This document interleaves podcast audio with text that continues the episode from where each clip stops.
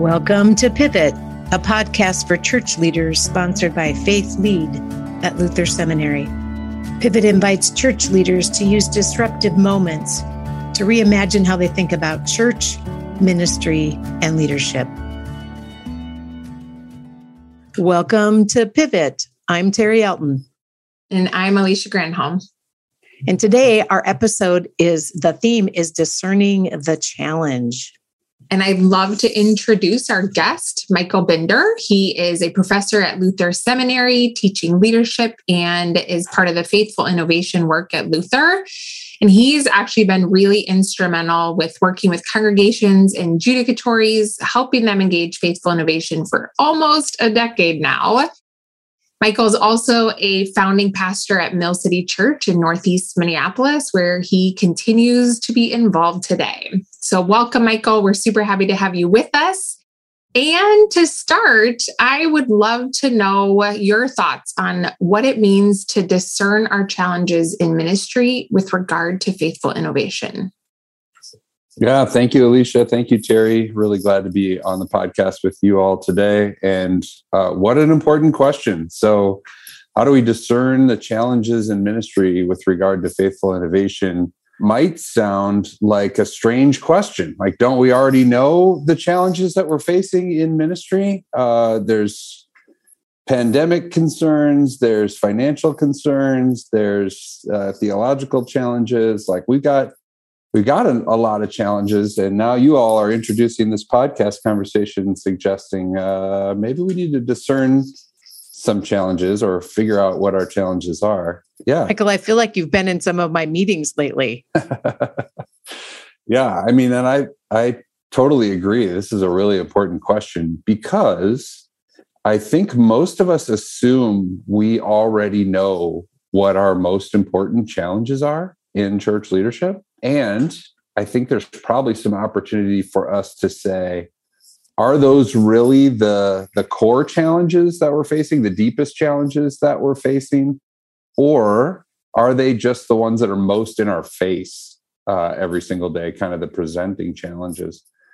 And so I would say part of what it means to discern our challenges is to think about think about them like an like peeling an onion is the is the metaphor I usually use and you have to you know get down a few layers to really find out what's going on underneath.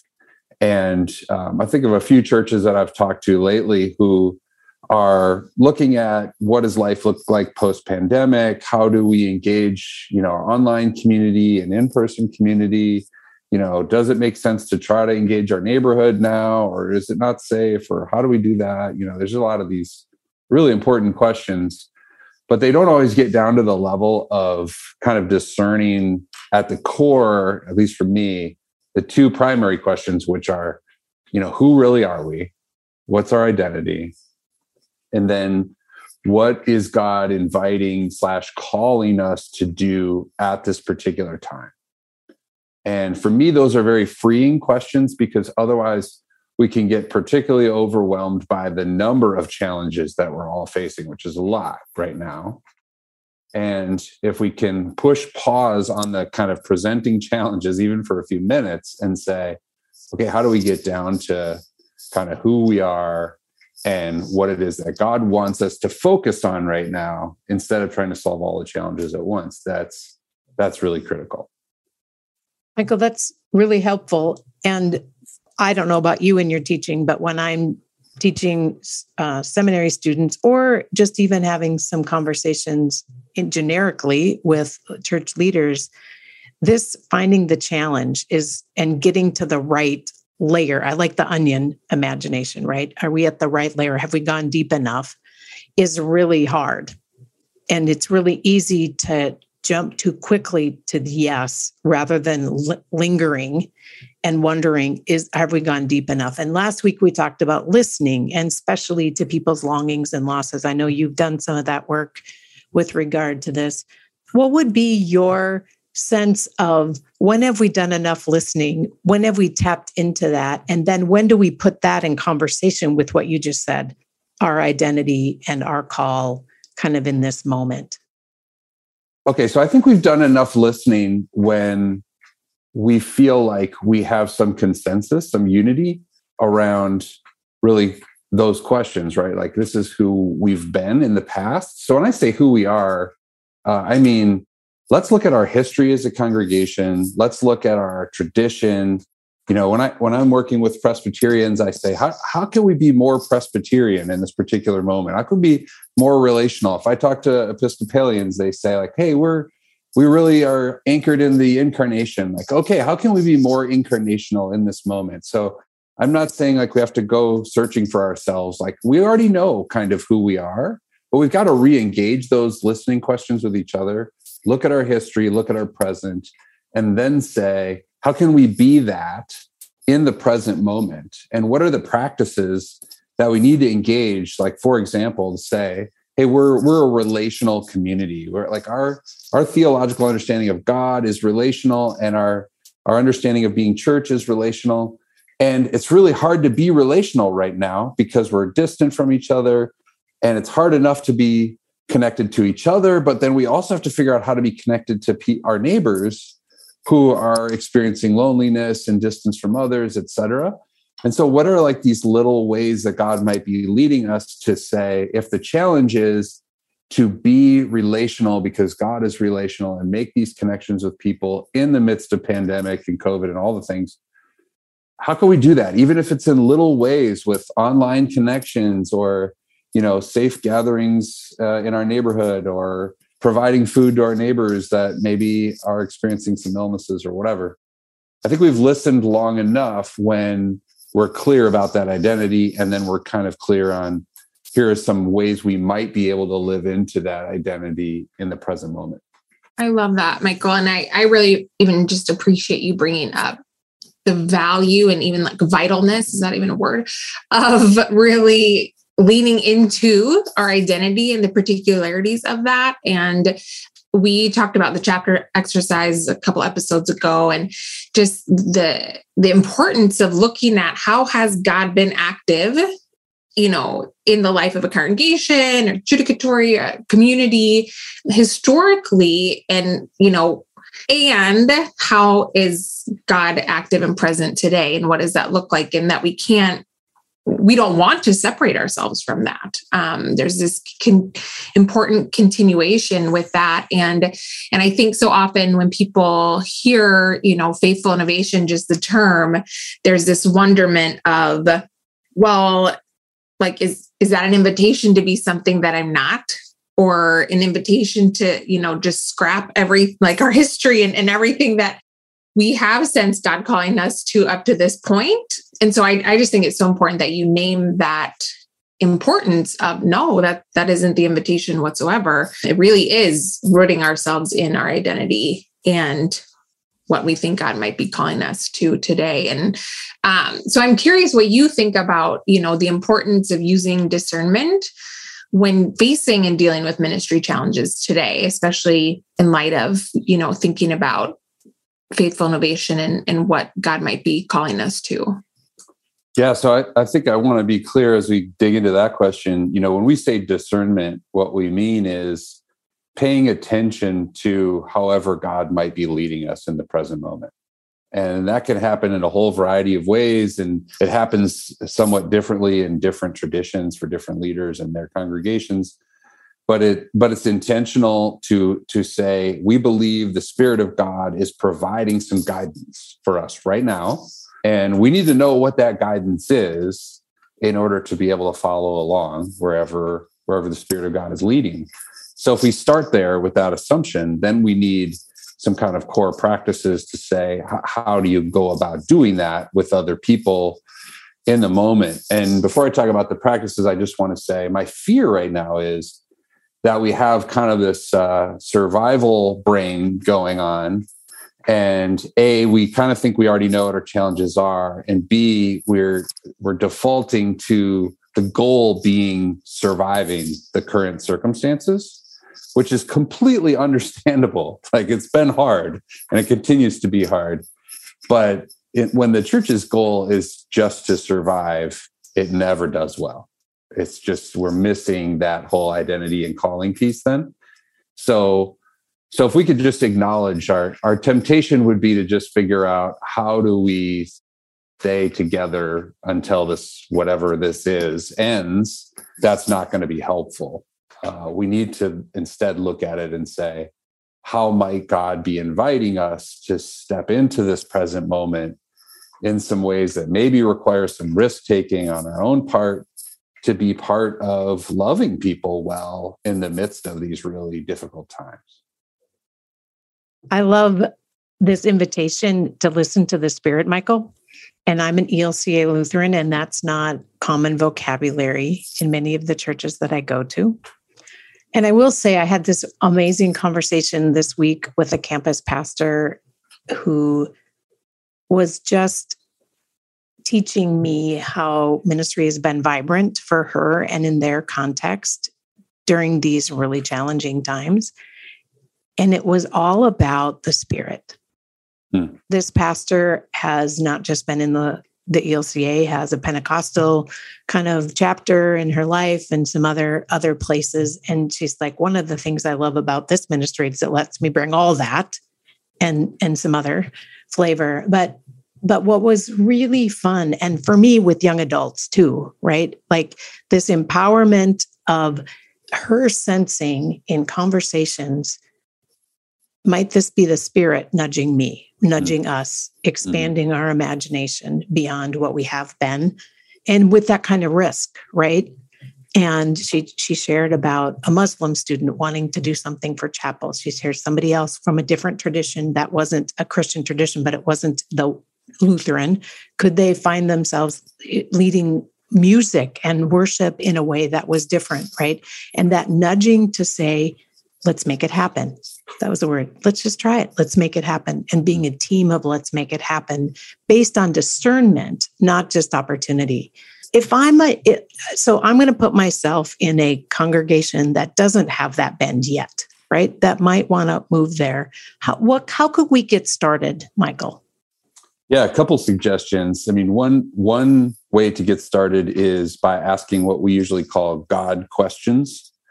So a God question is real simply a question that has God as the acting subject in it. So just, you know, a question like, what might God be doing in the lives of the people who uh, live around our church? Or what might God be doing uh, in the lives and work of people who are gathered in this particular place online?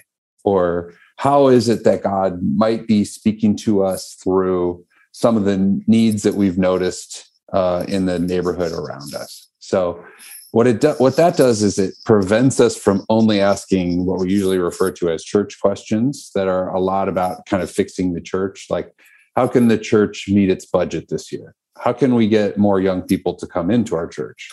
How do we stream our church worship service online and also host people in per- person? Those aren't bad questions but but if you only ask church questions you never get to these conversations about kind of almost you know spiritual guessing educated spiritual guessing about how it is that god might be moving and, and what we might be doing. So asking those questions together and just saying like are there any ways that god might be speaking to us or doing something for lutherans in particular they have a, a strong theology that God is at work in the world, you know, that God is working through us in the world. So if we just said, you know, Lutheran version of a God question might be, how do we see God at work in the world around us? Or how do we see God at work through us in the world right now? We can start talking about that. Those are those are the best starting places I know how. But we also have a lot of other practices uh, on Faith Lead and the Leader Companion that are really designed to say, hey, pay attention to moments in your life that might have more depth of meaning than other moments. That that one's called the processing the Kairos circle.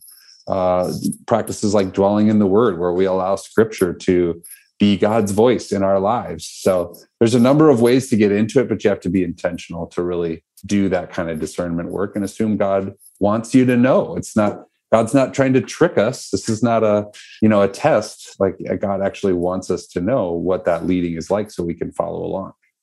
Michael, I'm curious. One of the things you've named a couple times, and I feel like I'm maybe circling back to the beginning of our conversation a little bit, but that, you know, so often the presenting challenge isn't necessarily, doesn't always get at the root challenge that would be more beneficial for us to focus on and really consider when thinking about what God might be doing and inviting us to. And so I'm curious if there are, you know, you've named some of the the more like technical challenges that a lot of congregations are are dealing with and focusing on right now and i'm i'm just curious if if as you've worked with congregations and judicatories over the years if there are some common questions that you hear leaders asking that there are some really more common adaptive challenge questions that people are actually asking when they kind of have some presenting challenges yeah, I think there's a lot of us that are asking questions about how to do different aspects of church life. Um, but the adaptive question underneath that set of questions is how do we build meaningful relationships with people and engage in worship and service to our community in ways that actually make a difference in people's lives? And maybe we spend a lot of time kind of arguing around like how technically we're going to do that. But under, underlying that, what we're hoping for is to engage meaningfully together in relationship with God and other people. So, how do we do that? So, Michael, you've been a part of our Faithful Innovation team at Luther Seminary as we did some massive listening across the church and really discerned the challenge that we would go after in helping the church around cultivating Christian identity and, and community in this rapidly changing world. And I think about what you're talking about there, right?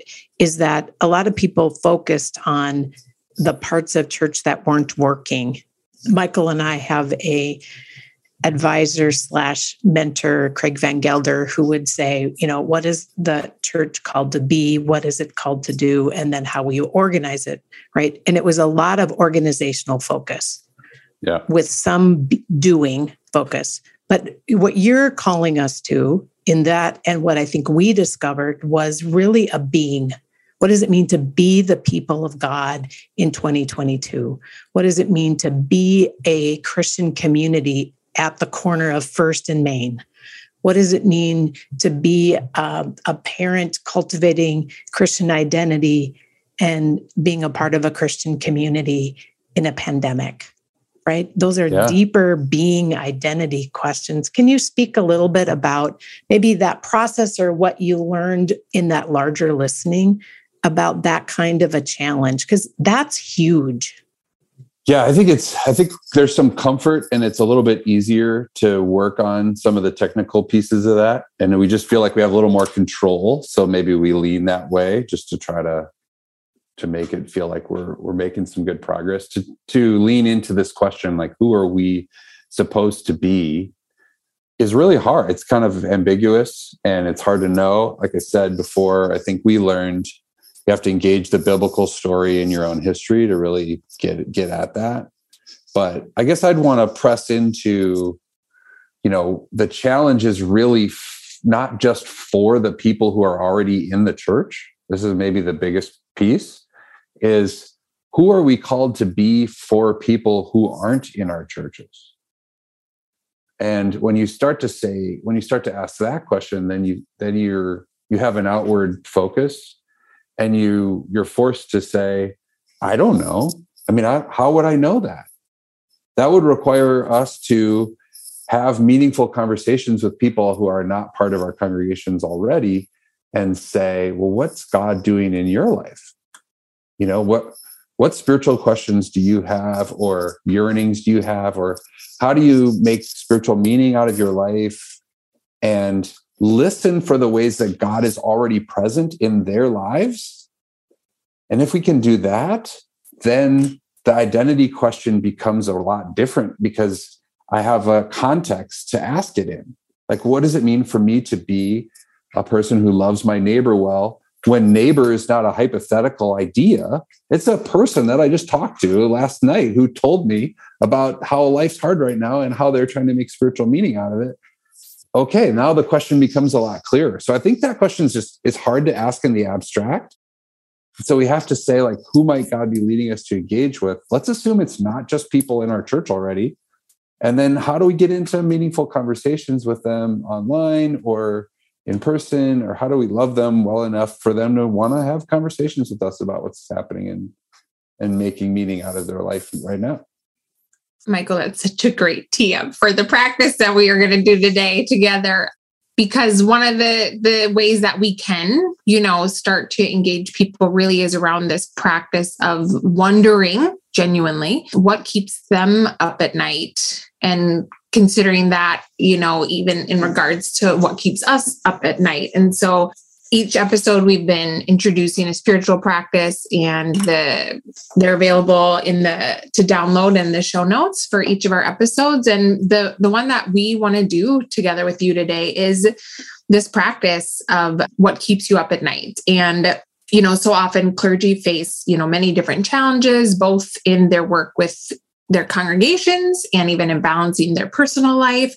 And so this exercise is really designed to help us reflect on what impacts us personally, whether as a leader or a pastor, but particularly in our everyday life. And so the practice invites us to reflect on two questions and it can often be helpful to write down our answers. Today we'll just, you know, share them and then even to think about how we might share what keeps us up at night um, with someone else, particularly people who might support us, um, or maybe in our congregations or communities, and even our neighbors. And, you know, obviously it requires a little bit of vulnerability. But the two questions are what's one thing that keeps you up at night? And the second question is, why do you think this is something you're worried or concerned about? And so, in thinking about those two questions, you know, as leaders, it's incredibly helpful to ask those of ourselves. It's super helpful, you know, as we want to get closer to those even in our own congregations to ask them of each other. And then to the point that you were sharing, it can be so beneficial to even ask those of our neighbors um, because so often we we don't actually know what is literally keeping our neighbors across the street, down the street, up at night. And sometimes those conversations can be pivotal in discerning, you know, the real challenge that we're facing and what God is calling us to or inviting us to respond to today. So, why don't we answer those two questions, or at least maybe the first one? What's one thing that keeps you up at night right now? Yeah, thanks. I love this practice. It's a good way to get to know other folks, and it does require some vulnerability. I think a couple things I'd say. One is just real practically right now, wondering about health and health concerns for people in my life, people I care about, folks I work with. There seems to be every every day there's a shift in that landscape, so that that's something that that definitely keeps me up. And then the second thing I think is the urgency of the moment like i i've found myself waking up just because i feel like 10 15 years from now we're going to look back on this moment for the life of the church as leaders and say wow that was a really future shaping time. It was a time where there were some really great opportunities to to do some of the work we're talking about on this podcast today you guys talk about it more broadly. And there's also just some you know maybe tempted to kind of shelter ourselves and just try to make it through. So I I feel like I wake up sometimes in the middle of the night and say like, "Oh man, this is a this is a thing we got to be paying attention to right now and working on and engaging and there's not there's not time to wait on it." So probably those two things are are what are keeping me up at night. I have a lot of things that keep me up at night. Some related to kind of what you were just saying in some ways, Michael, just the practicalities of this moment and my lack of understanding and my wonder what how am I called to lean into that as a mom, as a leader in the community, as a faith leader, you know, on all the fronts that I have. But I think with regard to faith, my deepest piece is this. I've been uh, a paid church leader for 30 years. And on my watch, before I'm retire, whatever, the churches, the institutional church is tanked. Like the I can't work harder and faster and better in to on what I've done into the future to to help the church lean into what God is doing. And so it is such to your pivotal moment, Michael. On my watch, if you will, the church has experienced this. And and for me, when I peel back all the layers, what's at the core of that onion for me is I am fearful that the church is not helping people integrate faith into their everyday life and make spiritual meaning of whatever it is that they're it, it's not a resource it's not a lens it's just a compartmentalized thing. And so my deepest desire if i flip that is is there any way in this moment any openings god that i can do something towards that end. In the little circles, in the little spheres of influence in the conversations that I have, because I have a deep conviction that the church has a calling to steward the witness of the future faith, like that my kids, my grandkids, my um, nieces and nephews' kids, their ability to have a faithful community to gather with and ask hard questions has everything to do with what we're doing right now. So that's what pulls me, right? That future generation, that future call. That's probably pretty deep, but it it actually is what when I get to the onion, what that's all about. What about you, Alicia? Yeah. So, uh, practically speaking, we have a te- teething toddler. So that's like a literal thing that actually is thing person, if you will, that is keeping uh, keeping me up at night. And then, you know, after I'm awake at 3 a.m., what keeps continues to keep me up at night, uh, you know, where my mind really wants to go. I mean, as someone who has loved the local church uh, her whole life, you know, it really is around what might church look like today?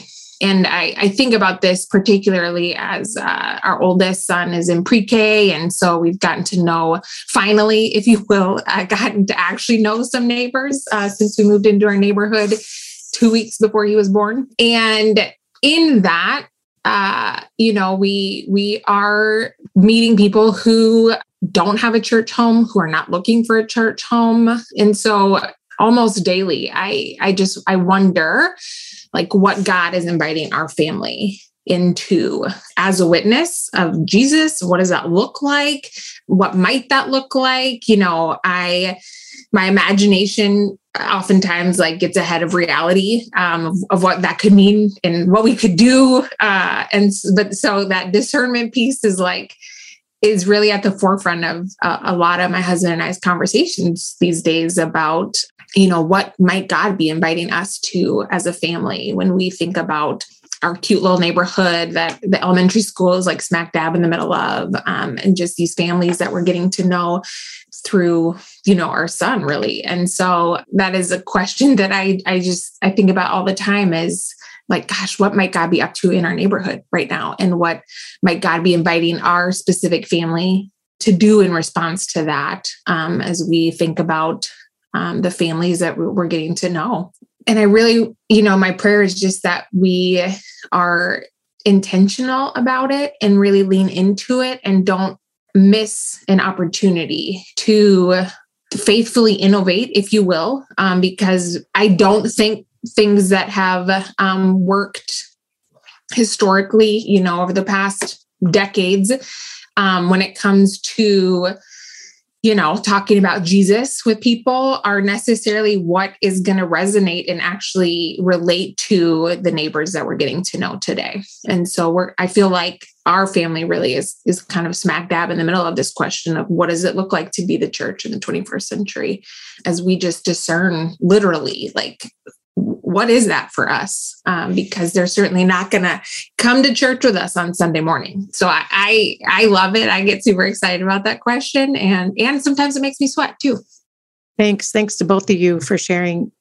It's such a reminder to me that some of the deepest, biggest discerning questions that we have that we're at the center of our discernment get worked out in the real particularities and the things that are right in front of us your neighborhood the experiences of a local congregation and their neighborhood, or just like the contextual moments, right? That you said to, to lean into those and say, God, in light of these things, what does it mean to be your people in this time? And boy, scripture's got a whole bunch of different places we could go and wonder about. And I think of all the different texts that we've dwelt in and how ironic it can be to say, how does it feel like today's moment resonates with that moment? Or what might I learn? What might this be telling me? So thanks for that for both of you for leaning into this discerning moment and helping us get some practices. Michael, thanks for your wisdom and uh, keep teaching those students at Luther Seminary. Keep messing with this on the ground with Mill City folks and beyond. And next uh, week, our episode is on the art of not knowing. What a great follow up to discerning the challenge is we might not know what we don't know, right? So join us next week for that episode. Thanks for joining us for this episode of the Pivot Podcast. For more leadership resources, go to faithpluslead.luthersem.edu.